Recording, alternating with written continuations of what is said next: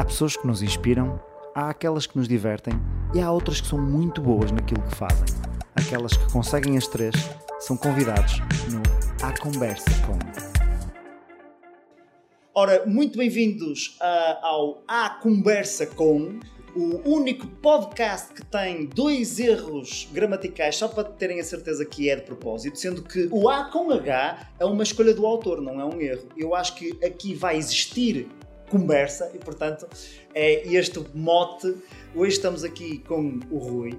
O, o, Rui, que foi o primeiro que me desafiou e que eu aceitei logo a fazermos isto presencialmente em vez de por Zoom, que eu prefiro mil vezes, e portanto foi o que deu o mote. Portanto, temos aqui o primeiro à conversa ao vivo e a cores. e vamos estar aqui com o Rui Fonseca, que eu ia dizer o Rui Fonseca da Altronix, mas o Rui Fonseca é muito mais do que o Rui Fonseca da Altronix.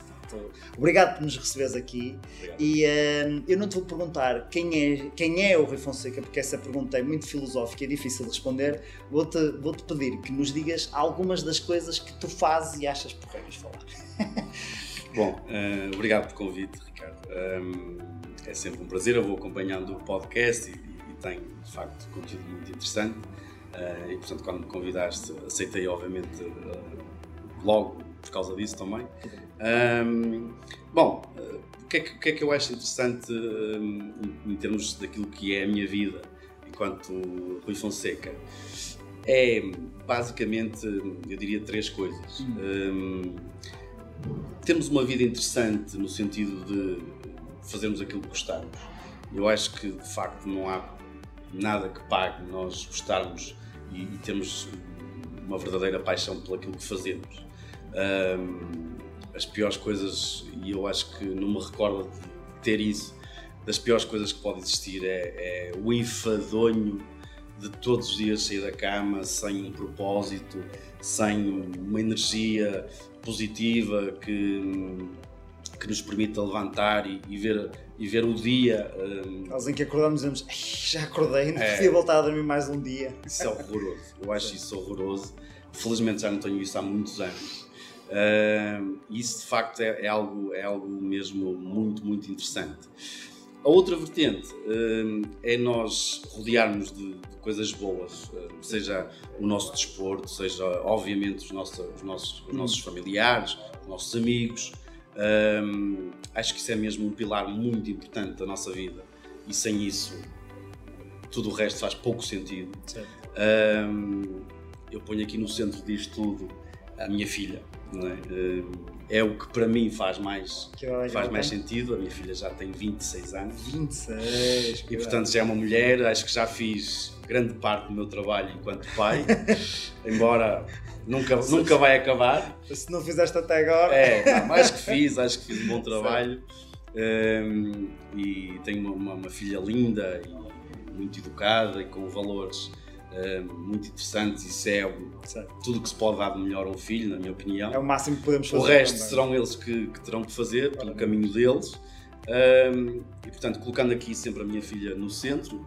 Um, terceiro ponto, não menos importante, pelo menos para mim, é um, vivermos com uma noção de que não, podemos estar aqui por estar. Então certo. devemos. Uh, quando sairmos daqui, sair com algo melhor.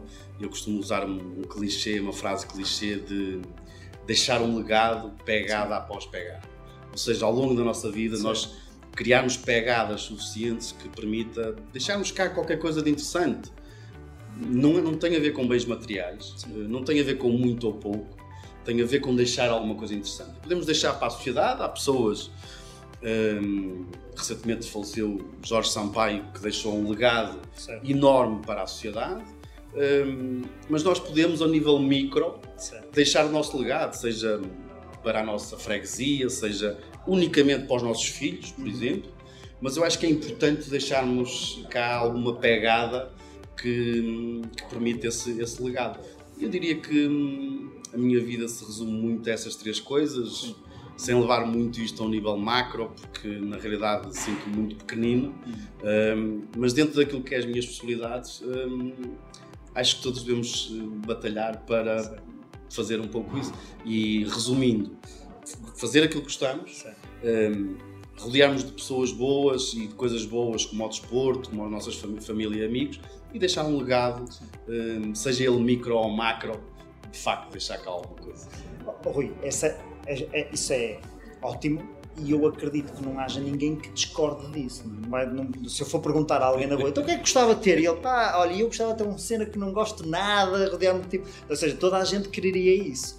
Sendo que tu fazes parte, pelo menos estatisticamente, aquilo que os estudos nos dizem é que a maior parte das pessoas não tem um trabalho que gosta, a maior parte das pessoas não, não, tem, não diz ter felicidade às pasadas na sua vida, a maior parte das pessoas, ou pelo menos uma grande parte das pessoas, vive muito no dia a dia e não com esta ideia de pegada a pegada, deixar qualquer tipo de legado, quando muito ligados aos filhos, não é? E o legado é o que é que eu faço pelos meus filhos, o que é que eu posso deixar aos meus filhos, mas não com esta ideia de, se calhar, de sociedade ou do que é que eu posso deixar para a sociedade que, que tipo de, de, escolhas é que tiveste que fazer que te trouxeram até este lugar? Ou, ou já começou assim? Começaste e já estavas exatamente neste ponto? Não, de todo, de todo, e, e deixa-me salientar, Ricardo, que isto é a teoria da batata, não é? Uh, obviamente que eu tenho momentos que, da minha vida que odeio aquilo que faço, Sim. Uh, porque é aquele dia que tudo corre mal e nada saiu como tu previste certo, e, certo, certo. e, estavas num negócio eh, super importante em que envolvia muita gente, muitas pessoas e, e tu estavas mesmo empolgado que irias ganhar o um negócio e chegou à última não ganhaste e tudo uh, caiu por terra não vamos excluir todos esses momentos não, que todos claro, nós todos, temos. Todos nós temos dias melhores em que nos sentimos melhor e nos sentimos pior. Isso não há, não há 100%. A, a felicidade a 100% só existe nas redes sociais. Mesmo assim. não existe cá fora no mundo real. Isso é nas redes Bem, sociais. Aliás, eu, eu até vou uh, dizer que se tivéssemos felicidade, é? há quem diga, e, eu acho que bem, que a nossa vida é feita de contrastes exatamente para sabermos o que é que umas coisas são. Porque se só tivéssemos felicidade, não sabíamos que era felicidade, Verdade. porque nunca tínhamos experiência de contraste, não é? Verdade. Isto parece aquela malta que tem sol o ano todo e diz assim: ah, isto do sol não é nada interessante. E a malta aqui do Porto, do Norte, não é? sempre tem um bocadinho de sol, é que então este verão, não é? Por exemplo. Ou seja, estas experiências de contraste também nos mostram quais são as coisas boas por oposição a ah, então é isto que eu não gosto, isto eu gosto. Portanto, os dias maus todos nós temos. Quando, eu também me considero uma pessoa feliz, se me dissessem, achas que és feliz? Acho, acho que sou feliz, considero que faço coisas que eu gosto e tenho dias maus e dias melhores e dias piores e dias que me apetece mais fazer as coisas e menos. É, claro que quer eu, quer tu, tivemos que fazer uma série de escolhas para chegar ao ponto onde nós estamos. Sim, sim. E eu fiz, fiz muitas escolhas mais, mais certas, menos certas, hum. algumas mesmo erradas, uh, para chegar ao, ao, ao percurso uh, onde, onde estou. Mas acima de tudo, eu, eu diria que hum, aqueles três pilares que eu referi, o que é que está por trás disso tudo? Uma coisa muito pouco complicada, que é muito trabalho. Hum, e não digo trabalho. Um... Sendo que nem sempre, o que nem sempre o que é simples é fácil de se fazer. Sim, é? claro, claro, claro, que Muito sim. trabalho é simples, mas nem sempre é fácil Quando eu ponho trabalho aqui, coloco numa, numa vertente mais abrangente, Sim. ou seja, coloco o trabalho de, de, de, de, efetivamente trabalhar em prol daquilo que queremos, Sim. mas também trabalho no sentido de, de nos levantarmos todos os dias de manhã com muita vontade de fazer acontecer, termos objetivos na vida muito claros e lutar muito por eles. Um, e eu acredito que esses três pilares acabam como disseste bem, dizer, não foi algo que eu em determinado momento pensei, ok, eu quero isto para a minha vida, escrevi esses três pilares em algum lado e as coisas aconteceram. Não. Eu acho que esses três pilares acabam por ser uma consequência de, de, de muito foco, de muito trabalho, de, de, termos objetivos que vamos criando ao longo da vida um, e acaba por esse, esse pilar ser uma consequência precisamente desse, desse trabalho que tu tens ao longo, ao longo da vida e que nesse trabalho, ao longo da vida, vais cometendo erros, vais acertando coisas que fizeste menos bem, um, percebes que há objetivos que tu queres que não são execuíveis naquele momento, mas ok, tu colocas em stand-by, percebes que é aquilo que queres e, e vais fazer mais tarde. Um, e o meu percurso uh, passa muito por aí. Eu desde, desde muito cedo que sempre fui muito ambicioso. Um, Como é ao, ao meu nível, sempre quis eh, fazer acontecer a vários níveis. Como é que começaste a, assim, a ter o primeiro trabalho, o primeiro emprego, a Olha- exercer essa ambição? Hum, começo muito, muito lá atrás, de facto. Eu recordo-me que o meu primeiro sinal de, de, de- de trading, chamemos-lhe assim, foi quando, porque sempre fui muito apaixonado pela, pela informática Hum. hum, e, portanto, fiz aquilo que muitas, muitas pessoas que eu conheço fizeram, que foi na prática gravar cassetes de, de Spectrum e vender às pessoas conhecidas. Certo. Eu recordo-me que vinha aqui à Trofa uma, uma loja eh, de eletrodomésticos que vendia os jogos Os para jogos originais. Spectrum. Um, e eu basicamente fazia pirataria Certo. e ganhava uns trocos eh, com, com amigos, isso foi muito cedo. Um, aos, 8 anos de, aos 8 anos de idade tive o meu primeiro part-time nas férias da escola, que foi numa empresa aqui perto, um, na prática que colava. um, eles, eles fabricavam carrinhos de brincar Sim. e esses carrinhos tinham alguns autocolantes em, em embelezar o carrinho, Certo, a certo. decorar o carrinho. Então o meu trabalho era colar esses autocolantes. Um, é muito Havia aqui uma parte de etiquetas que já, já não, vem. né? eu- seria bonito da minha parte dizer, ah, sim, porque eu já Foi aí tinha- que surgiu o sonho. Não, não, foi o trabalho que na altura me davam uns trocos. Era o que, era o que havia, não é? E então foi para ali que eu fui e foi, foi muito interessante. Um, e servia mesmo para ganhar uns trocos. Uh, Porque eu, eu venho de uma família com, com poucas posses, nunca me faltou nada, mas na realidade nu- nunca tive nada. hum, hum, aquilo que eu chamaria para mim na altura da extravagante, ou seja, hum, para mim era normal chegar ao Natal e não receber, e não, não receber brinquedos porque era assim. Eu, E eu, eu eu costumo diria- dizer que na minha família a minha diversão na lista de prioridades estava abaixo de fiambre. Se houvesse fiambre, É um pouco- podia sobrar algum para te divertir, se É um não, isso. fiambre. Era outros tempos, perfeitamente normal, e Sim, eu sim, assumo sim, isso sim. na minha vida como algo perfeitamente natural. Aliás, os meus irmãos passaram por isso, ou até pior do que eu. Tens uma, tens uma família grande? Tenho uma família de, de- Nós somos sete irmãos, portanto, eh, os meus irmãos são todos mais velhos do que eu. Certo. Eu diria que ainda passaram por mais dificuldades. Um, Qual é a diferença para, para, o mais velho? É assim, muita. São eh, 18 anos. 18 18 anos. Hum, mas, mas, como eu digo, é normal e, e acho que, inclusive, me fez crescer bastante enquanto pessoa, passar por essas hum, dificuldades, porque, na realidade, independentemente de tudo, ah, havia uma realidade que era, hum, e que te ensina muito, que era, eh, queres, tens de correr muito atrás porque ele não vai cair do céu. Eh, e, portanto, isso eh, fazia-nos, eh, de certa forma, andar eh, em prol daquilo que nós eh, gostávamos de, de ter e que, eventualmente, os meus amigos tinham de forma mais gratuita, eu tinha que correr mais atrás. Mas eu considero isso normalíssimo, também foi há muitos anos atrás e, portanto, é a coisa mais natural do mundo. Então eu queria... Uma pergunta só de, de pai para pai. Eu tenho quatro, tu tens uma, Uma. certo? Uma. E, e os meus, a mais velha tem 14 anos, a mais nova tem 14 meses. E eu, eu imagino que tu, com a tua filha, primeiro porque era só uma, não eram sete, e depois porque tá, tinhas condições de vida diferentes daquilo que tinhas os teus pais, proporcionaste-lhe umas condições de vida diferentes daquelas que foram proporcionadas a ti. Claramente. Como é que tu conseguiste passar, se é que achas que conseguiste, este mesmo sentido de, de ambição e de vontade e de correr atrás e de querer que tu tiveste por necessidade das coisas? Ou seja, aquilo que vemos muitas vezes é malta que teve uma família que impulsionou por virtude das condições, pá, se queres vais atrás, e ganhamos essa, essa, essa competência, skill, não é? De, ok, eu tenho que trabalhar para correr, como é que agora conseguimos passar para estes miúdos que naturalmente vão ter as coisas de forma mais facilitada do que aquela que nós tivemos, mas que eu quero lhes passar, aos meus eu quero passar na mesma este sentido de, pá, de ambição, de queres vai atrás, de corre. Como é que achas que conseguiste fazer isso e como é que fizeste?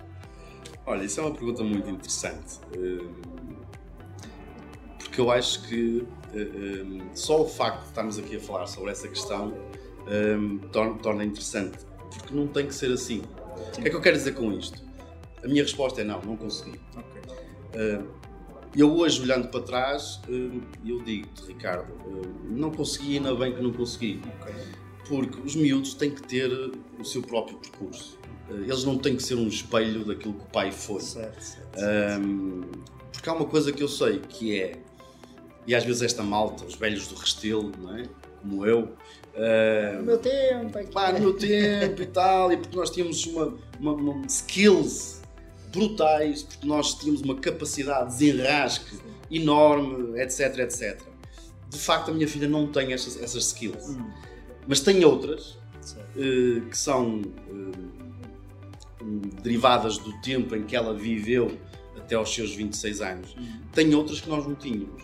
Nós teríamos certamente uma capacidade de desenrascanço Sim. muito grande numa série de fatores, numa série de acontecimentos. Eles têm outro tipo de acontecimentos e, portanto, eu não acho que temos que passar esse legado porque eu fui assim, porque eu Sim. tive que lutar muito pelo que quis. As circunstâncias são diferentes, a geração é uma geração completamente diferente, um, a sociedade onde vivemos é, uma, é uma, uma, sociedade completamente diferente. A malta, às vezes, de certa forma, chateia-se porque um, os putos vivem muito no digital. Sim.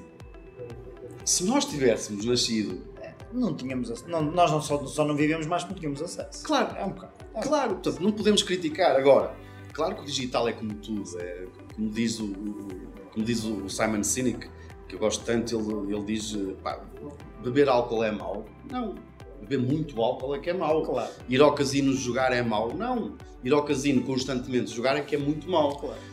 E, e, portanto, ser, estar muito ligado ao digital é mau. Não, são as circunstâncias da vida o, o, que vivemos nos dias de hoje. Claro que se houver exageros, eh, entrarmos numa dependência obsessiva, claro que isso é mau. Sim. Mas o natural dos, dos putos hoje em dia é Principalmente pode assustar é, é não terem outras coisas além do digital. Ou seja, é, é, é, não conseguirem funcionar sem isso. É o sentido deles de, de, de autoestima, de autoimagem estar ligado com o número de likes que um post ou uma fotografia puser. Isso é que é o. Não, lá está, é o tal ir ao casino todos os dias, não é? Exatamente, é a tal é dependência que eu falo. Não é? Se eu tenho dependência de likes, Sim. aí existe um problema que a família tem que ajudar Sim. a tratar. Um, agora, estar ligado ao digital, estar pendurado no digital 24 horas por dia, estes velhos do Restelo criticam, mas quer dizer, nós seríamos exatamente iguais se tivéssemos vivido um, Sim, e nós vemos, viveram. Nós vemos isso com muitas coisas, como por exemplo a televisão e a dependência que muitas pessoas tinham da televisão e o facto de, em muitas famílias, por acaso na minha, na minha contra a minha vontade, mas a minha mãe era um bocado chata nessa coisa do ah, na hora da refeição, a televisão está desligada para nós falarmos uns com os outros e não sei o quê. Mas não é? A malta passava horas e horas e horas e horas a ver televisão. Não era o digital, mas era a televisão, sim, quer dizer. Sim. E portanto a minha resposta é, é difícil, é difícil lidar com isso. Temos que. Há outra expressão que eu uso muito que é aceita que dói menos. é o que é, nós temos que lidar com as circunstâncias que temos nos nossos filhos e claramente no teu caso tu vais ter uma postura, digo eu, com a tua filha de 14 anos. É diferente. E daqui a 14 anos, quando a tua filha de 14 meses tiver 15, vai ser uma coisa completamente diferente porque a sociedade vai mudar. Eh, tu e a tua esposa vão mudar, claro. eles vão mudar e portanto nós, isto é, é eu diria que das coisas mais belas que existe em ter filhos é que não existe um roadbook, não é? Isto é, é navegar à, à, vista, não é? Como se chama dizer no, no tempo do descobrimento, é navegar à vista. E, e, na realidade é isso que temos de fazer. E vamos cometer erros pelo caminho, certamente, mas também é isso que traz alguma diversão a isto tudo, não é? Senão também não tinha piada nenhuma. Exatamente.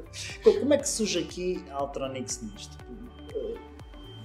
Tu criaste isto de raízes, isto já estava de comprar, como é que, como é que surge este projeto? Bom, pronto, na realidade, uh, e, e, voltando até atrás um bocadinho à tua pergunta, um, depois desse part-time, na minha família era de certa forma normal, muito cedo, deixarmos a escola e irmos trabalhar. Certo. Então eu aos 13 anos deixo, deixo a escola, estava no meu oitavo ano de escolaridade, e portanto deixo, deixo a escola e, e vou trabalhar. Um, e passei por, por fui com uma oficina de automóveis, lavar carros basicamente. Uh, depois fui para uma indústria têxtil, depois fui serralheiro, depois fui um, um, operador, perdão, mecânico de máquinas de costura. Uhum. Depois fui para aquilo que eu gostava imenso, que era técnico de informática, eu gostava dos computadores. Os computadores na altura eram bem diferentes do que são hoje. Uh, eu gostava imenso daquilo. Logo a seguir percebi que na área comercial se ganhava um pouco mais. Uh, fui para a área comercial de, na área de informática. Mas no meio disto tudo, um, eu sempre tive um, uma ambição de, de, ter uma empresa. Hum. Sempre foi algo que, que, esteve na minha mente e, e, eu sabia que, mais dia menos dia, que mal surgisse a oportunidade, que era por aí que, que eu seguiria. Então, assim, assim sendo, nessa altura, eu tinha 27 anos. Hum. Um, eu trabalhava numa empresa ligada a controle de acessos. Um, e portanto despedi-me de lá um, e decidi que era o momento de, de, montar, de montar uma empresa e segui o caminho de tanto empresário. Porquê é que te despediste? Foi. Estavas farto daquilo, não gostavas, despediste para criar a empresa porque disseste, não, agora é que eu quero criar a empresa, portanto vou-me despedir não, e criar. Foi, foi uh, um despedimento, eu não, já, não estava, já não estava focado naquela empresa um, e, um, e, decidi que já não fazia sentido estar ali. Okay uh, e, portanto, despedi-me. Uh, mas nem me despedi com, com a certeza de que iria montar uma empresa. Despedi-me porque já não estava bem, não fazia aquilo que gostava de fazer, uh, ou deixei de fazer nessa empresa e, portanto, certo. decidi. Está na hora. Está na hora. E de um momento para o outro, então, de um momento para o outro, dia quase no dia seguinte, disse: Ok, pensei durante umas horas, disse: Ok, está no, está no momento de, de criar a minha empresa e de seguir aquilo que era o teu objetivo. E então, porquê esta área? Ou seja, de, de todos gostavas de informática, porque não uma coisa, sei lá, tipo a Samsung, tu também conheces, uma coisa ligada à informática, ao software, aos computadores, porquê este ramo? Olha, a informática já estava fora de questão completamente. Porquê? Hum. Porque já em, nessa altura, em 2004, hum, a informática já estava a cair, hum, de certa forma, num, num, em algo muito rotineiro. Ou seja, certo desde o momento em que tens o retalho a vender informática, Sim. deixaste de ter uma especialização. No meu tempo, em que eu estava ligado à informática, uh, ser informática era uma especialização.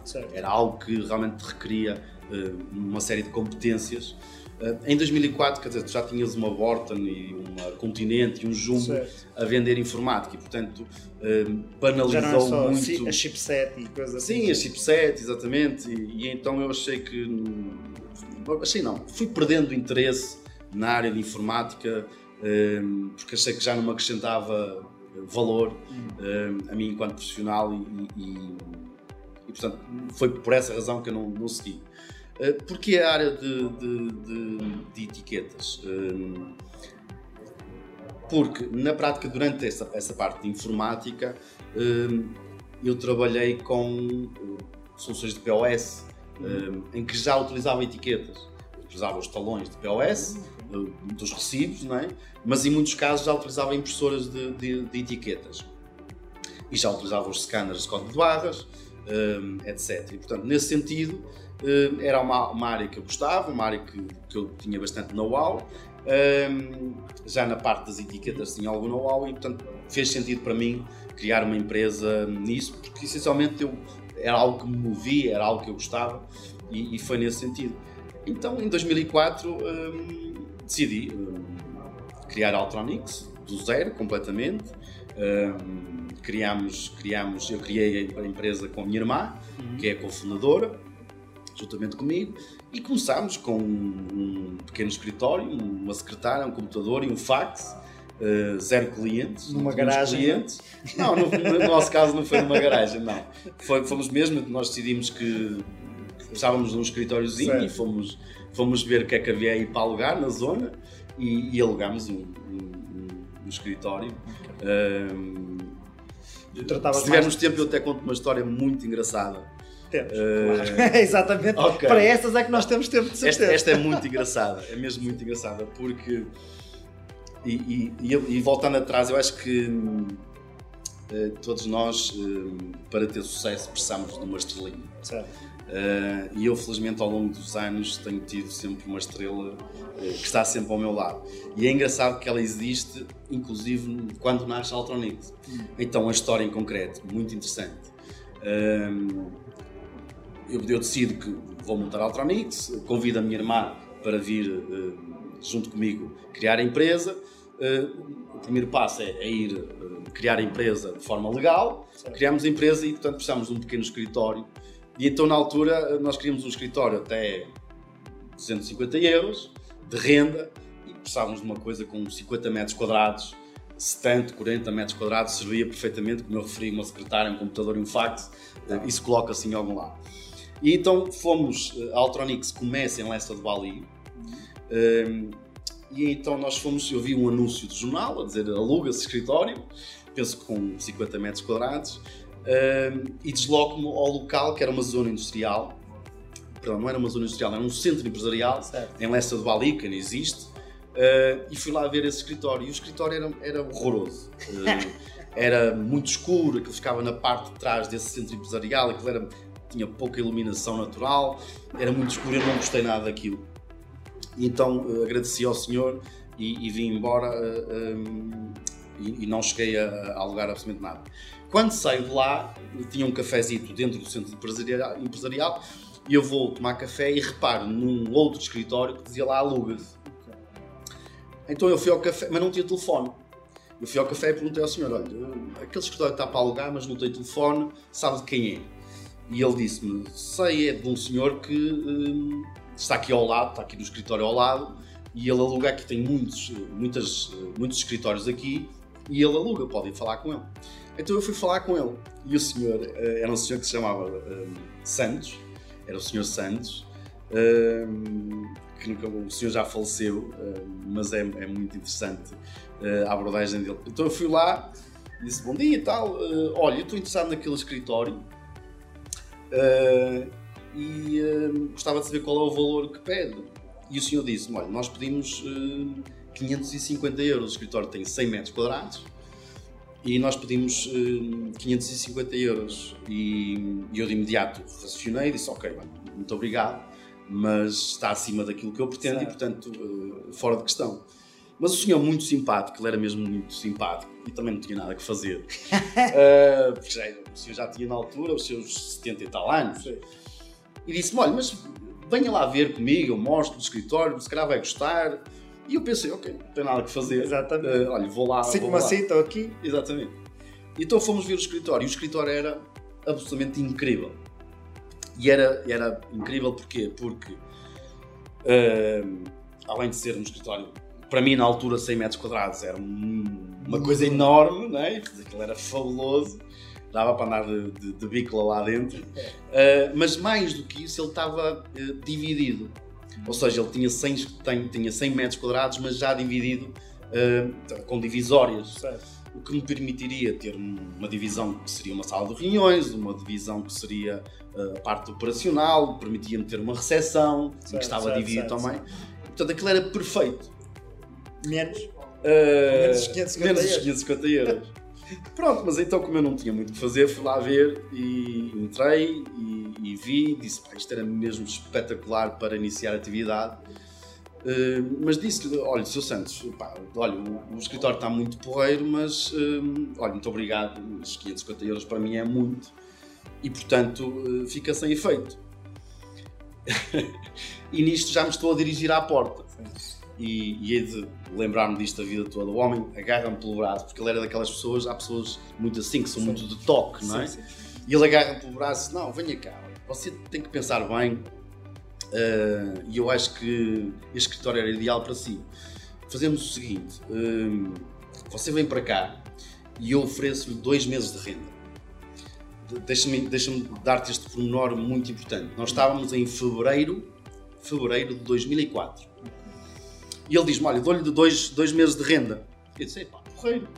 dois meses de renda para começar, porreiraço. Ahm, mas imediatamente, da mesma forma que penso porreiraço, ah, do mesmo tempo, ok, mas eu daqui a dois meses não tenho ah, 550 euros ah, para dar. E disse, olha, ó Sr. Santos, muito obrigado na mesma, o senhor está a ser simpático, mas, mas não quero, porque eu não tenho dinheiro para, uma, para um escritório destes. E mais uma vez estou eu a tentar sair pela porta. Ah, e o homenzinho, uma vez mais, põe o braço e diz: Venha cá. Você, eu acho que você vai dar um bom empresário, diz-me ele, mais ou menos nestas palavras. sim. E portanto, nesse sentido, olha, você vem para cá e eu ofereço-lhe seis meses de renda eh, gratuito. epá, aquilo para mim foi brutal. Para quem está a começar, seis agora, meses. Agora não podes recusar. Não posso recusar, isto é brutal. E então fez-me fez ali, de facto, uh, mudou tudo. Eu volto a entrar, vou ver novamente aquilo, uh, ponho-me já a fazer contas. Aquilo havia uma parte do teto falso que não estava muito bem, as paredes estavam um pouco sujas, mas eu rapidamente fiz contas. Ok, eu pinto isto, mais ali umas placas que faltam no, no teto falso, uma limpeza a isto, eu gasto 200 euros e ponho isto impecável. E continuo a dar mais uma vez uma volta ao, ao escritório, já com olhos de ver, porque achei que naquele momento, ok, já é mais execuível que possa acontecer. Um, e portanto, eu, penso muito no assunto um, e digo, ok, isto é mesmo porreiro, pá, seis meses, fantástico, um, mas nesse momento cai-me a ficha. Cai-me a ficha em que sentido? O homem está a ser brutalmente fantástico comigo. Oh, Rui Fonseca, se daqui a seis meses corre mal? Com que lata é que tu vais ter com este homem? E lhe dizes que não tens dinheiro para pagar a renda. É que isto podia correr bem, podia correr mal. Certo. E aquilo começa-me começa a pesar na consciência, como não tenho a mínima certeza se isto vai correr bem, se vai correr mal. E eu não quero ter que passar por ir ter com ele e dizer-lhe que, que, estou na miséria ou que estou, estou sem que dinheiro e que não lhe posso pagar ao final de seis meses. E então, nesse momento, eu digo-lhe a ele: um, Ah, e eu recordo-me que eu não quis. O homem foi tão simpático que eu não quis dizer-lhe de forma uh, leviana que não aceitava. Então eu disse: O que é que eu lhe disse? Eu disse-lhe: Olha, Sr. Santos, um, isto está em muito mau estado. Olhe para o chão, olhe para as paredes, olha, ali falta um bocado de teto, eu vou precisar de muito dinheiro para pôr isto em condições. Pá, honestamente, olha, muito obrigado pelo aquilo que está a fazer. Seis meses é de facto magnífico, mas, mas eu não vou aceitar. Uh, porque vou gastar muito dinheiro nisto. E. Uh... é mesmo engraçado. Mas eu não tinha deixado sair. E eu, e eu nisto, para mim está o assunto resolvido, uh, não aceitei. Uh, e o homem põe-me outra vez a mão no braço e diz: Não, vai vir para cá e eu tenho a certeza absoluta que você vai conseguir ter sucesso na, na, no seu negócio. E acredito tanto nisso que você vem para cá, eu só lhe começo a curar renda no próximo ano, em janeiro do ano seguinte. Imagina, estávamos em fevereiro. Pronto, eu aí disse: Olha, é isso. Apertei-lhe a, a, a mão e disse: Olha, temos negócio e, e correu lindamente, tanto que eu acho até, até me sinto um bocadinho mal a dizer isto, mas eu, eu começo a pagar renda em janeiro, o, portanto eu comecei a atividade em, em, em março, um, o ano correu muito bem, uh, em janeiro eu começo a pagar renda, em agosto desse ano estou a entrar pela porta do, do Sr. Santos a dizer-lhe, Sr. Santos, quero comprar o escritório uh, e o homem vendeu-me o escritório. Uh, e inclusive o homem recorda perfeitamente que ele queria na altura 90 mil euros pelo escritório e vendeu-me por 70 mil. E portanto, em conclusão, uh, acho que o homem foi uma estrelinha é, que eu Engraçado tive. encontrarmos pessoas assim. É, desprovido de lucros, o lucro para ele não era nada importante. é alguém que, que viu em mim se calhar potencial, não sei. Qualquer coisa. Um, era um homem impecável e, e, foi para mim uma estrelinha. E, nasce aí Altronix. Sabes que, sabes que eu sou muito fã de.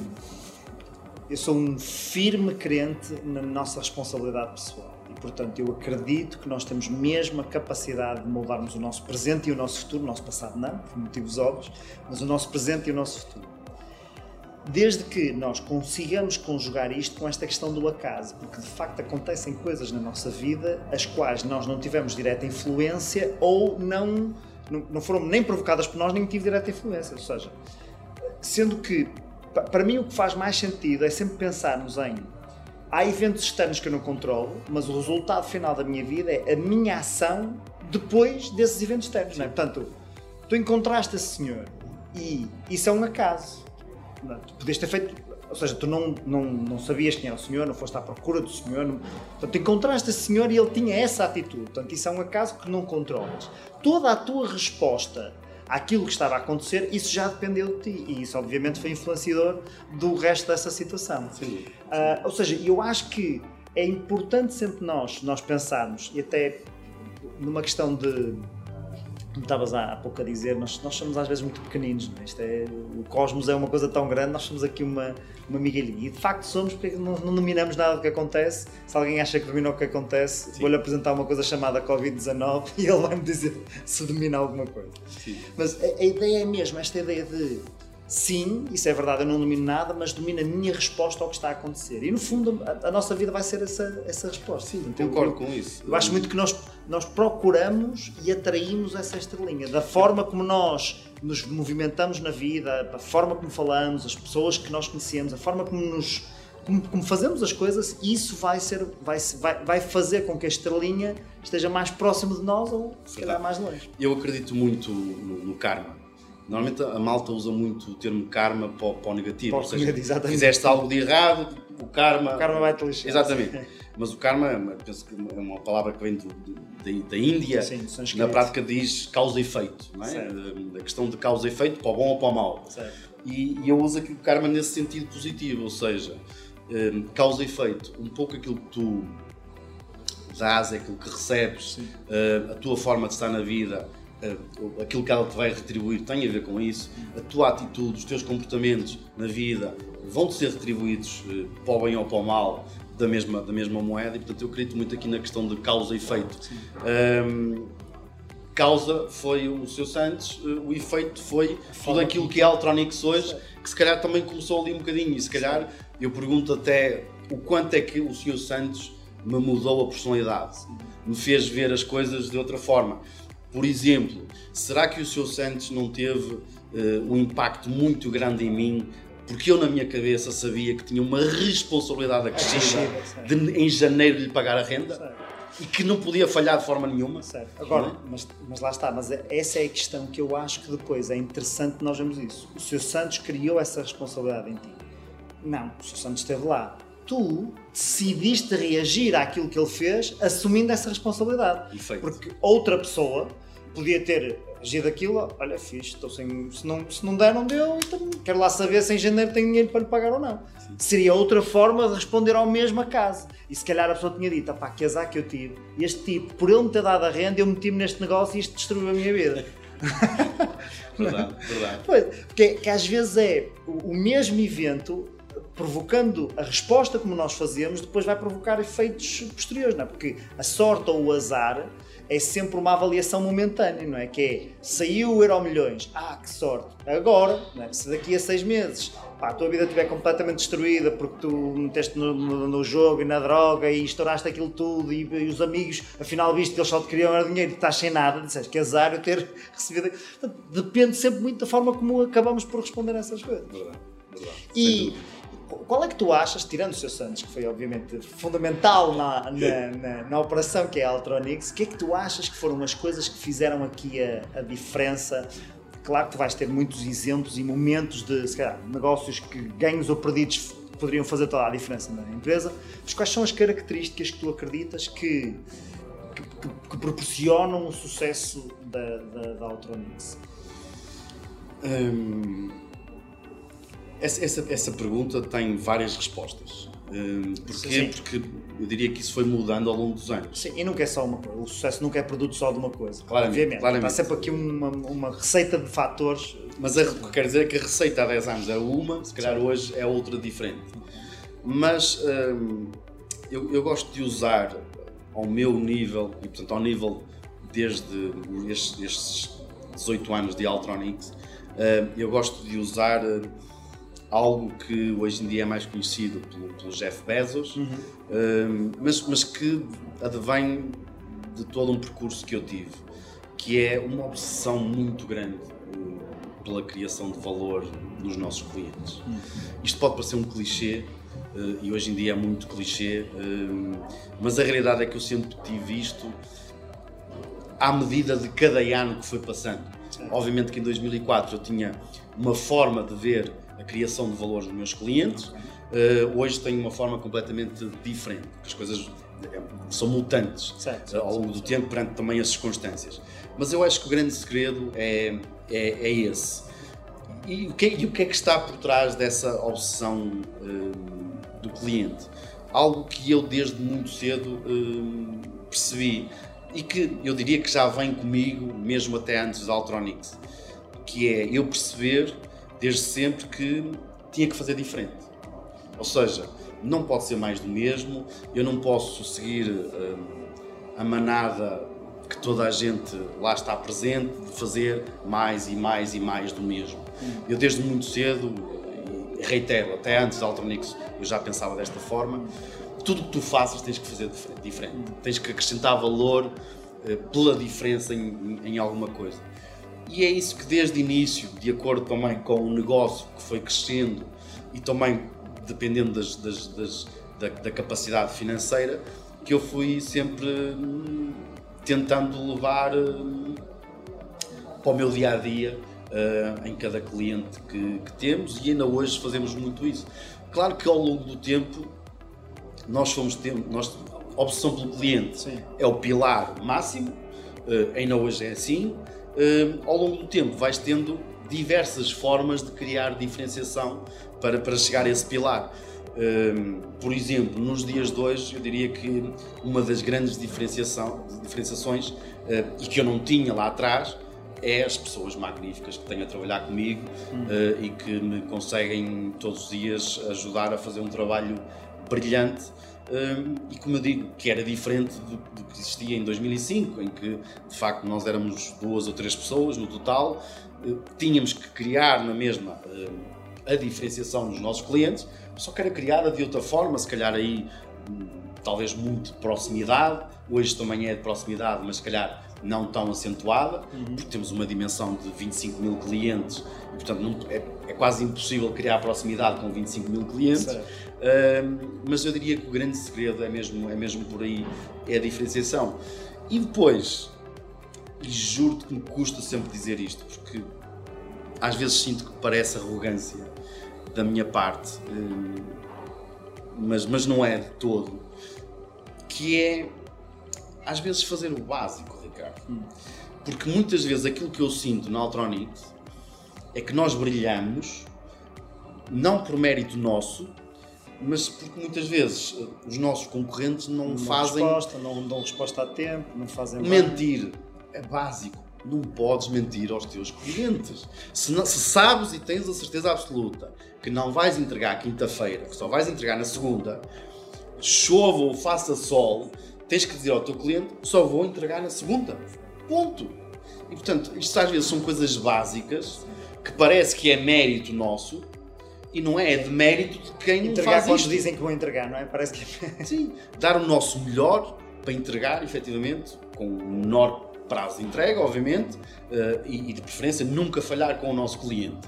Uh, mas se é na segunda-feira que eu vou entregar, eu, em circunstância alguma, posso dizer que vou entregar na quinta. Porque eu sei, eu estou a mentir a mim próprio.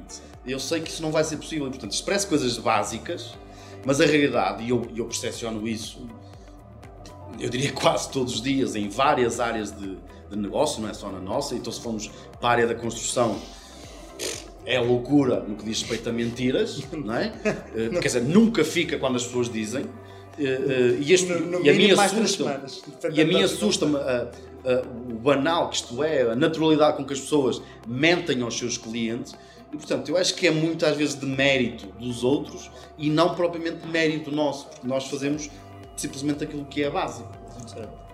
Ora, aí a minha pergunta é: eu acho que no caso, e tu referiste aí o caso da construção que é paradigmático, que é, enquanto cliente, nós já esperamos que aquilo não vá ser no tempo certo. Ou seja, eu não conheço, quer dizer, não ser um tipo muito ingênuo, que uh, o empreiteiro lhe diga ah não, isto daqui a três semanas está pronto e ele não pensa pelo menos um mês e meio. Não... eu, eu comigo, se alguém me disser, numa, numa cena de construção, seja ela qual for, três semanas, a minha mente está já a dizer pronto, mês e meio, no mínimo, é isso que eu estou a contar. Claro que eu vou pressioná-lo para as três semanas. Mas, mas o meu ponto é, não há aqui uma, uma certa ideia de parece que o cliente quer ser enganado ou dizer assim, mas não consegue na quinta-feira. Diz, pronto, está bem, quinta-feira. Mas não é. Nem para ele é na quinta-feira. Uh, os teus, ou seja, já tiveste situações onde perdeste negócio porque não tinhas o prazo de entrega e ele depois não conseguiu o prazo de entrega do outro lado? E, ou seja, como é que tu geres essa situação? Eu percebo, eu percebo o que queres dizer, mas na minha cabeça, acima de tudo, hum, está Altronix. Certo. Ou seja, eu, eu antes de ser honesto com os meus clientes, tenho que ser honesto comigo mesmo. Certo. E portanto, hum, comigo mesmo e eu, enquanto gestor, tenho que inclusive ser honesto com as pessoas que trabalham comigo. Certo. Hum, eu não quereria ter uma situação de. Eu teria vergonha de estar, obviamente, a mentir a um cliente, certo. fora de questão. Mas eu também teria vergonha de estar a mentir a um cliente com um colega meu ao lado, a saber que eu estava propositadamente a mentir, eu acho que a seguir não iria conseguir olhar para ele. Uh, iria ter alguns problemas com isso. E, e aqueles momentos em que diz assim, ok, isto só dá para entregar na segunda-feira, mas se nós dessemos aqui um forcinzinho, se nós. Não, é? não há aqui, há, às vezes não é essa. essa não é de uma semana, mas de pá, preciso mesmo isto na sexta-feira. Não dá mesmo para entregar na sexta-feira. Certo. Hum, sim, essa era a postura há uns anos atrás.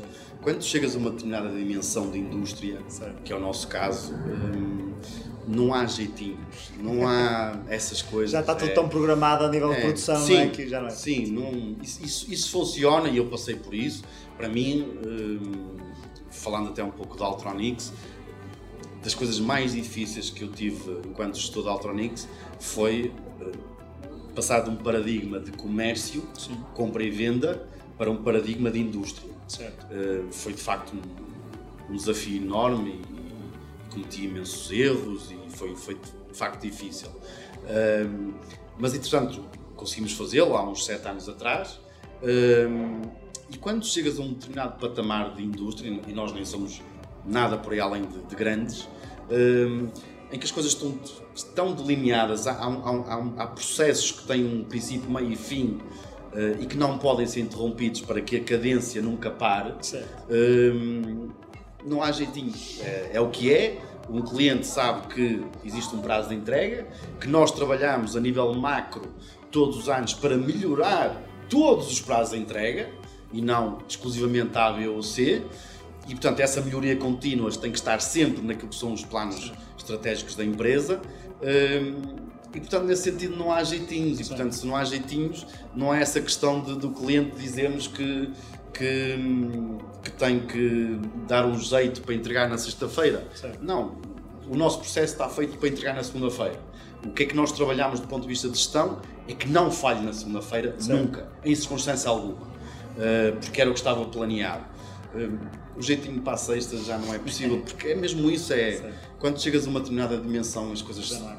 só podem funcionar dessa forma, não há, Olha, e, e, e estavas-me a dizer que tu, tu és, tu é, deixaste de estudar aos 13 anos, ou seja, interrompeste, deixaste de estudar, deixa-me reformular, tu interrompeste os teus estudos formais aos 13 académicos. anos, académicos aos 13 anos, e uh, aos 27, não é? Decides formar a tua própria empresa. Certo. Com todas as questões de gestão, de, e principalmente uma empresa no início que tens que saber de gestão de contabilidade, de fatura, de tudo e mais alguma coisa. Como é que tu conseguiste suprir as naturais dificuldades que foste encontrando ao longo do caminho?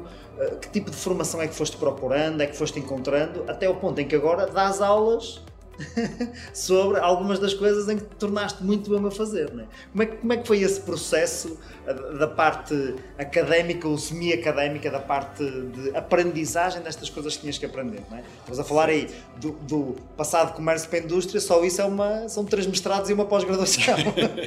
mesmo, mesmo, mesmo, mesmo. Até porque Sim. nesse processo os erros. Hum, hoje em dia, hoje em dia fala-se muito da cultura do erro, não é? Sim e, e eu sou altamente apologista disso.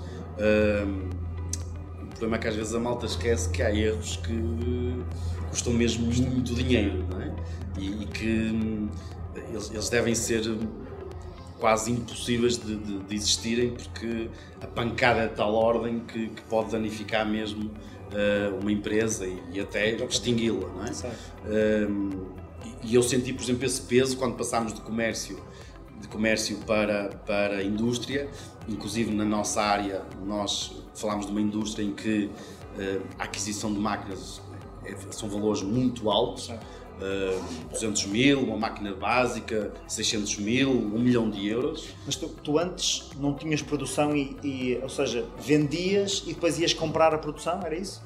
Ou seja, tu eh, vendias Portanto, tinha fornecedores. Fornecedores que te forneciam aquilo que tu querias. Exatamente. Ou seja, eras tu que tinhas que lidar com eles não entregarem no prazo certo. Exatamente, exatamente.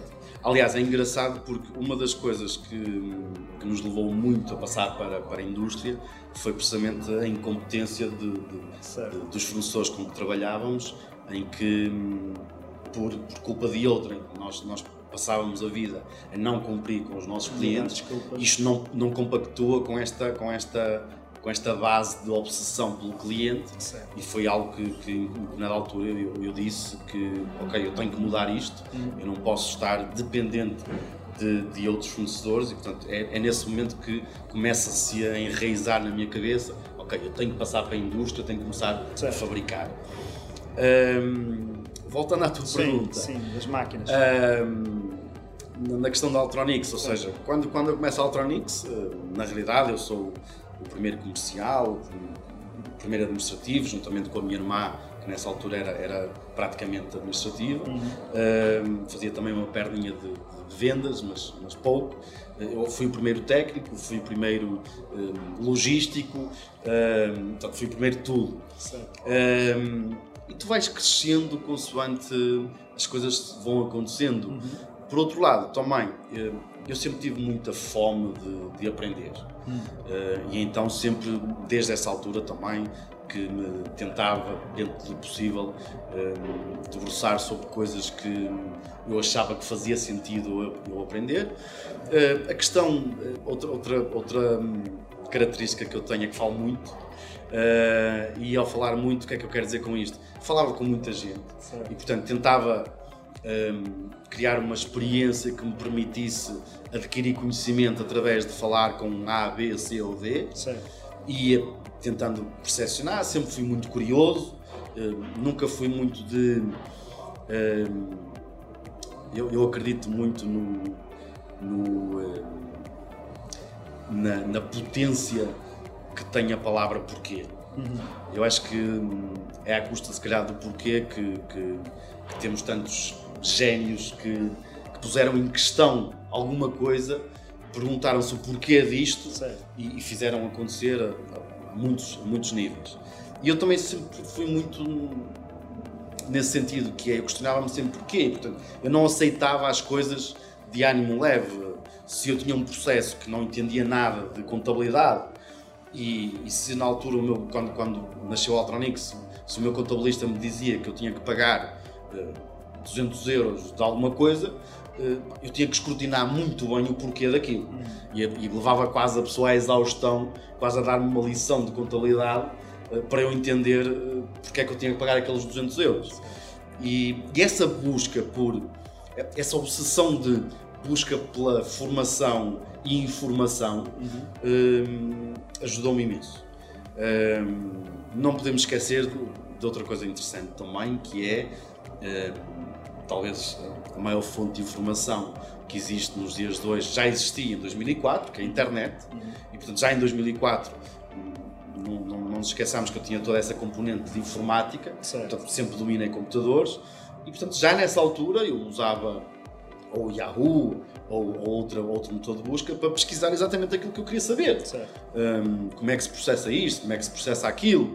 Uh, Na altura havia menos fake news, portanto a informação era um bocadinho mais fidedigna. É, exatamente, garantidamente, garantidamente. Uh, e de certa forma ia aprendendo, ia aprendendo com isso, uh, sempre com muita sede de, de, de, informação e também com, com eu sempre tive eu sempre tive a noção de que para se ser empresário uh, com sucesso, nós, nós temos que estar munidos de muita muita informação. Uhum. Um, a mim custa-me imenso, um, eu não vejo muita televisão. Eu, eu também sou muito digital. Hum. Mas, por exemplo, a mim custa-me imenso eh, perceber que hum, a malta com 30 anos eh, diz que eu não vejo televisão. Mas hum, na televisão, como tudo nesta vida, Coisas tem boas, coisas boas e coisas más. Tu depois defines, crias um filtro do que é que, do que, é que decides para a tua vida. Hum, e até é uma coisa curiosa, porque nós, nós temos aqui um, um paradigma que se inverteu de certa forma, que é a malta há uns, há uns tempos atrás dizia que era manipulada pela televisão. E agora essa, essa malta está a provar, o próprio que nós hoje somos mais manipulados na internet. De todas as formas e feitiços. Portanto, eu, eu diria que hoje acredito mais na televisão do que na internet. Se calhar. Eu acredito mais, não por uma razão muito simples, é que a internet não é regulada. Certo. E, um- e uma notícia que eu estou a ver na SIC Notícias tem uma regulação por trás. Pode portanto, ser má a relação e não funcionar, mas tem alguma. Exatamente. Tem alguma, Certo, não é? certo, Eh. Claro que há, há muita que pode não funcionar, mas tem alguma. E portanto, eu acredito que na internet tem muito pouca. Eu- Eu acho que aqui a, a chave, é aquilo que tu disseste há bocado, é o porquê. É as pessoas Sim. continuarem. a- eu acho que o principal problema da televisão, da internet, do Facebook, ou seja, daquilo que for, é eu aceitar as coisas só porque elas estão lá. Não é? Eu abro uma página e dizer o que é que é isto? E a primeira coisa que me aparece é ah, ok, então e eu aceito isso. E se tiverem letras grandes, ainda é mais Sim, credível. Exatamente. E se tiverem letras a dizer isto é o que eles não querem que tu saibas, então aí é que eu acredito. De ser... Não, que é essa questão de eu pegar e eu obter uma informação e depois dizer assim, mas e que mais? E que mais é que eu posso saber sobre isto? Será que isto é mesmo assim? Quem é que está a dizer o contrário disto? E deixa-me ver quais são os argumentos dessa pessoa para eu perceber se isso faz sentido ou é uma estupidez. E nós, eu acho que isto do Covid teve tanto de bom como de mau a esse nível, porque por um lado houve muita desinformação e muitas teorias das da conspiração a graçarem por todo lado e a, e a criar muita confusão. Por outro lado, também houve muito determinismo e unanimismo a dizer ninguém pode perguntar, isto tem que ser assim porque eu estou a mandar. E, ou seja, eu acho que as duas foram altamente prejudiciais desta ideia de deve haver aqui, há ciência por trás e há coisas que ainda não há ciência por trás. Então vamos falar, vamos conversar, vamos ver se faz sentido, vamos debater e vamos procurar aqui respostas e não simplesmente ou aceitar uma ou outra, dizer está tudo mal ou está tudo errado, ou andamos a ter chips na cabeça de 5Z, eu não sei. Não é? Há- no meio termo há de haver aqui alguma coisa. Eu acho que as coisas estão sempre muito extremadas agora, que é, ou tens pessoas a dizer isto de Covid não existe, ou dizer é preciso fechar tudo. E que se calhar aqui no meio, deve haver aqui alguma coisa aqui no meio que possa fazer com que a coisa Sim, mas eu, mas eu acho que acima de tudo a tua, a tua inteligência e a tua forma de estar na vida, porque tanto hoje como em 2004, Sim. quando eu criei a Altronics, nós, nós temos fontes de informação e já na altura eu Certo. tinha livros, tinha papers, tinha televisão, tinha internet. Uh, tal e qual como temos hoje. Um, a diferença é que nós podemos usar os canais que quisermos enquanto fontes e depois nós tirarmos a ilação do que é que faz mais sentido para nós, de qual é que está melhor argumentado, qual é que é mais credível e tomar as nossas decisões uh, baseado nisso. Fosse em 2004, fosse, fosse nos dias de hoje. Eu acho que a, a grande, a grande cul- culpa aqui, e é, obviamente a responsabilidade é sempre pessoal, acabei de dizer há pouco que eu sou um grande crente na responsabilidade pessoal, portanto a responsabilidade é sempre única, individual e pessoal. Sendo que eu, eu acho que um dos grandes motivadores a que isso aconteça tem a ver com o sistema de ensino na generalidade, não de todos os ensinos, muito menos de professores como eu e tu, que são espetaculares, os outros é que são os nados, mas, mas de um ensino que se foca mais em, eh, na memorização do que na compreensão. Ou seja, de, de tu teres um tipo de ensino em que os testes é tu tens que memorizar o que este tipo diz. E eu sou o professor, eu tenho as respostas, eu vou dar-te, tens que acreditar porque eu sou o professor. E eu acho que isso faz com que as pessoas, e eu não sei se tens essa noção, já vamos falar disso aqui na empresa, a, a minha experiência enquanto coach, formador, consultor nas empresas é que a maior parte das pessoas, quando chega à empresa, não sabe raciocinar. Sabe aprender conteúdo, memorizá-lo e aplicá-lo, que é como é que funciona uma máquina. Eu consigo aprender o manual de instruções e depois executar. Mas não tenho propriamente esta capacidade de raciocínio que nós estamos a dizer de quando a coisa não acontece como deveria acontecer, como é que eu raciocino para encontrar uma solução? Quando com o cliente a coisa não acontece como devia acontecer, como é que eu raciocino para encontrar uma solução? Há, acho que há muita malta que depois para e diz assim, dá uma resposta. E aquilo que aconteceu nesta coisa do Covid, como em muitas outras coisas, foi eu não sei o que é que isto é, dê-me uma resposta. Em vez de eu executar aquilo que estavas a dizer de ver várias fontes de informação, ver qual é a mais credível, ver de onde é que vêm as coisas, ver quem é que está a falar, mas quais são as credenciais deste, daquele, de onde é que vem aquilo que eles estão a dizer e depois formar uma opinião. Não, epá, eu quero a papinha feita, onde é que está a opinião? É aquela? Então pronto, esta passa a ser a minha. Não, eu acho que falha um bocadinho nisso. Estou aqui na, na, na Altronix, dirias que apostas mais, ou apostas no sentido de gastas mais tempo, dinheiro, recursos, foco no recrutamento ou na formação?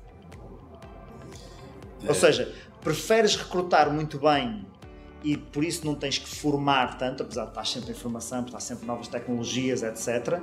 Ou dizes, pá, o que eu preciso é de malta com atitude e o resto eu, eu ensino-lhes. E aí vais ter que gastar mais tempo em formação. Certo. Uh, força, força. Um, a minha resposta um, a essa questão, um, face àquilo que é o ADN da Altronix, uh, é, eu, não, eu não consigo escolher entre comer e beber. Uhum. Eu tenho, Tem que ser ambas as três. Preciso, não é? e preciso, e preciso de, de, de beber. Literalmente, neste caso. Um, e, portanto, tendo em conta que nós somos uma empresa que há muitos anos para cá temos sempre taxas de crescimento bastante acentuadas. Sim. Nós até o ano passado estávamos a crescer 20, 25% por ano. Faturação ou de número de pessoas? Faturação.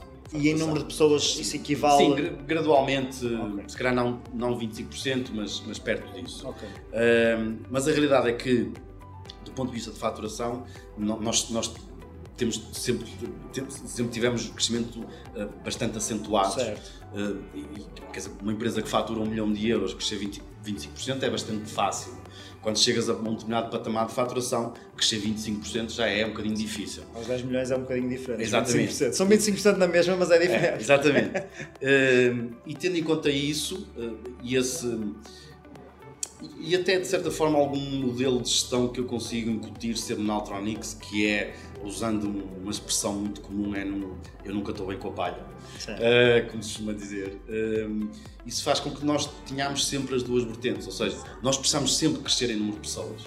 Mas para nós a formação é algo uh, que está sempre ligado. uh, todos os anos nós temos de ter um, budget muito forte uh, do ponto de vista de quantidade e qualidade para, para a formação, porque tal e qual como, como eu sou o grande exemplo disso,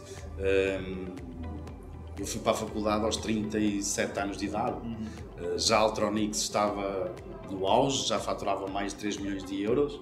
Eu estava na minha zona completa de conforto uh, e decidi ir para uma das experiências mais difíceis da minha vida, que foi estudar à noite, uh, sem grandes bases, porque tinha deixado a escola há muitos anos. E portanto, eu, eu sou altamente apologista da, da formação. Sentiste, quando, quando foste para a escola nessas circunstâncias, sentiste que a tua experiência de saber fazer compensava aquilo que te faltava em saber saber? Ou seja, né, tu não tiveste, parando no oitavo ano, faltou-te muitas daquelas bases teóricas para coisas que depois vemos na faculdade. Não é que elas sirvam para alguma coisa. Sim, eu, mas eu estive, eu estive na faculdade de Economia e saí de lá a pensar, e eu não sei muito bem onde é que vou aplicar isto, porque eu já trabalhava, sempre tive trabalhos desde os 15 anos e não via onde é que aquilo se enquadrava numa empresa. Mas percebia que para perceber algumas daquelas coisas eu tinha que ter tido coisas do 12 ano. Como é que tu sentiste essa, essa, esse choque de tu és um tipo que tem uma empresa de 3 milhões e agora vai um senhor ensinar-te alguma coisa para a qual tu nem sequer estás a perceber muito bem a base porque não tiveste no 12 ano matemática 2, não é? Qualquer coisa assim. Foi, foi, foi difícil. Foi mesmo muito difícil. Ahm, a realidade é que aquilo que estás a dizer faz sentido. Ahm, ter ido para. para ter ido tirar uma licenciatura. Para mim era um sonho. Era Certo. algo que eu, que eu queria mesmo e achava que, que, que fazia sentido para mim. Ahm, mas a realidade é que, eu diria hoje, olhando para trás, que 80% daquilo que eu aprendi lá não me acrescentou praticamente nada. Agora, aqueles 20% adicionais eh, foram verdadeiramente fabulosos. Foi, foi brutal. as pessoas que conheci, as pessoas com quem criei networking, seja Sim. colegas de turma, seja os magníficos professores que tive, pessoas que ainda hoje eu olho para eles com uma admiração enorme uh, e que me acrescentaram 20% de coisas fabulosas, coisas mesmo, mesmo fabulosas. E portanto, para mim foi uma das experiências duríssimas. Eu, eu durante os primeiros meses pensei em desistir 400 vezes. uh, todas as vezes que saí, vinha trabalhar às 8 da manhã, saía daqui às 6 da tarde, apanhava uma hora de trânsito para o Porto uh, uh, e chegava lá e tinha aulas até às 11 e meia da noite. Foi, foi muito duro mesmo. Um, à parte disso, eu tinha uma empresa para gerir e, embora ela estivesse no auge, tinha, tinha muitas exigências Sim. a vários níveis. Sair do país e coisas assim. Exatamente. Um, e portanto foi muito duro. foi mesmo dureza. Mas tudo aquilo que eu consegui uh, extrair dessa, dessa dureza um, foi fantástico.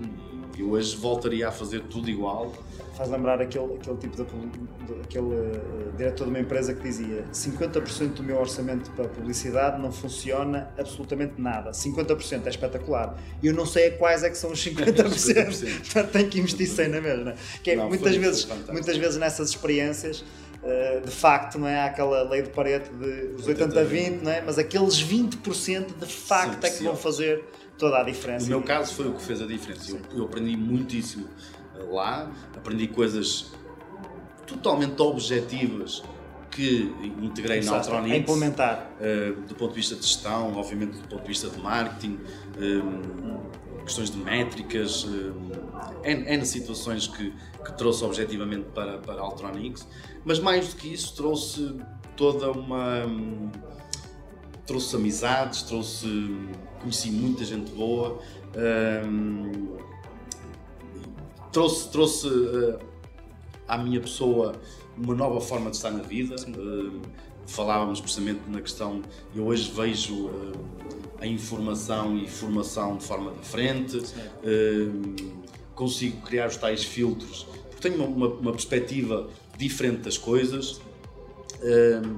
e trouxe-me um gosto enorme por, por estudar, por aprender sempre mais, por me valorizar por isso é que logo a seguir fui tirar uma pós-graduação. Aquilo foi tão duro, os três anos de licenciatura. Que... Agora mais dois aqui. Agora, mais uma pós-graduação. Depois a seguir fui para a Faculdade de Economia também tirar mestrado, embora não, não completei. Um, mas, portanto, eu gostei tanto daquilo que, que, nunca mais parei. E no ano passado também tirei outra pós-graduação no, no, MIT uh, e nunca mais parei. E a realidade é que sinto que me valorizei bastante. Uhum. Não valorizei em termos de conhecimento, uhum. uh, estar mais preparado para o mundo uh, real, o mundo dos negócios, o mundo de lidar com outras pessoas, de liderança, uhum. uh, à custa perdão, de todo um caminho que eu tracei desde os meus 37 anos, já lá vão 10 anos, e que foi maravilhoso, foi fantástico. Olha, e como é, como é que seres um, um, um, gestor surfista, quem te segue nas redes sociais já apanhou aí a tua paixão pelo surf e a, a, forma como tu gostas de incorporar isso, essa filosofia na tua vida? Como é que tu incorporas aí a, eh, a filosofia do surf na tua vida? O que é que isso é para ti? Como é que, como é que tu vês alguma ligação entre as aprendizagens que tu tens nesse desporto e os desafios que tu enfrentas todos os dias?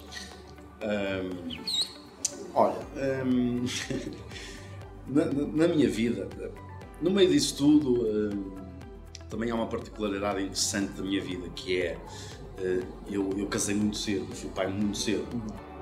A minha filha uh, nasceu quando, quando eu tinha 20 anos de idade, portanto, isso, isso incutiu em mim uma responsabilidade muito grande. Os meus amigos davam todos nos copos e eu já era casado, já era, já era pai de filhos, de filho, de uma filha neste caso, um, o que é que eu quero dizer com isto? Toda a minha vida, um dos pilares que eu tive foi a minha filha.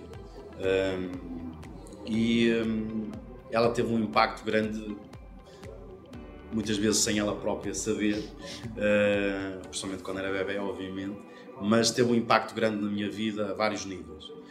Em determinada altura, a minha filha quis ir fazer surf Uh, e eu então, enquanto pai, toquei a levar a filha ao domingo uh, para, para umas lições de surf uh, e ficava lá a olhar, a vê-la surfar, ou aprender a surfar neste caso, ou então quando me chateava ia até ao café, tomar um cafezito enquanto esperava por ela.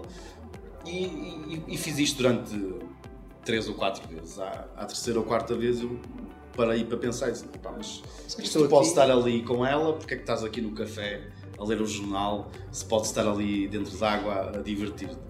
E pronto, e nesse sentido inscrevi-me também na, na, escola onde ela estava e comecei a ter eh, aulas também de, de surf e eu diria que em dois ou três meses comecei a gostar muito daquilo, comecei a criar amizades que ainda tenho hoje uh, e, e, e, nunca mais parei, de facto uh, descobri que o mar tem, tem coisas fantásticas, uh, tem aquele poder que todos nós reconhecemos, mas que dentro desse poder tem, tem coisas magníficas gostei, sempre gostei muito de, de, surfar, dentro daquilo que é o meu nível de surf, não é nada especial, uh, mas dá para me divertir imenso.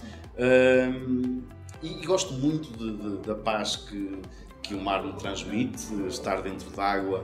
Uh, é do mais saudável que existe, é do mais tranquilo que existe e acho muito interessante. Por outro lado, faço aqui um, um, um paradigma com o mundo dos negócios um, e até de certa forma com a vida, que é algo que se passa muito no surf, que é o arriscar constantemente. A realidade é que nós, consoante vamos evoluindo no surf, queremos mais e mais e mais em termos de ondas e não deixa de ser muito diferente daquilo que é a vida real e que nós devemos querer mais e mais. E não estou a falar de bens materiais, estou a falar de crescimento enquanto desafios, pessoas, desafios. De aprendizagens, de, de Só que muitas vezes esse mais e mais e mais, tal e qual no, no surf, tem riscos.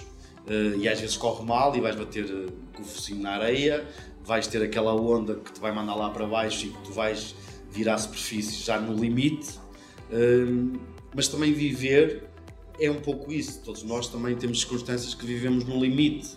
Todos nós podemos morrer amanhã e isso é uh, tão certo como estamos cá hoje. Uh, e é esse limite que o surf também uh, me dá que, que o torna para mim tão interessante nesse sentido, porque é de facto um, um, uma narrativa muito idêntica àquilo que eu considero que é a vida dos negócios que ganhamos, que perdemos. Há aqueles dias que eu entro no mar e tudo corre mal e que eu não consigo fazer nada, saio altamente frustrado do mar, uh, levei porrada atrás de porrada. Vais às 5 da manhã para lá, levas uma cota, às frio. Não, isso, isso, também não faço, não sou surfista desse nível.